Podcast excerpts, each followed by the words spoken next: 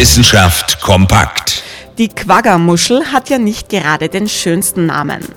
Quagga bezeichnet eine ausgestorbene Zebraart und die Muschel erinnert mit ihren schwarz-weißen Streifen daran.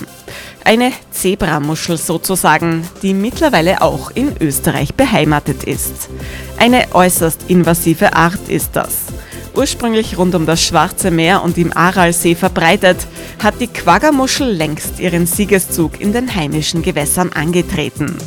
Gelungen ist ihr das mit Hilfe ihrer winzig kleinen Larven, die sich an Boote und Vögel anklammern und so bis Mitteleuropa und sogar bis Nordamerika kommen. Das ist ein Problem. Im Bodensee zum Beispiel hat sich die Quaggamuschel so schnell ausgebreitet, dass sie heimischen Fischen den Lebensraum wegnimmt. Auch bei Badegästen ist sie nicht beliebt. Die scharfen Kanten ihrer Schalen sorgen für Schnittwunden.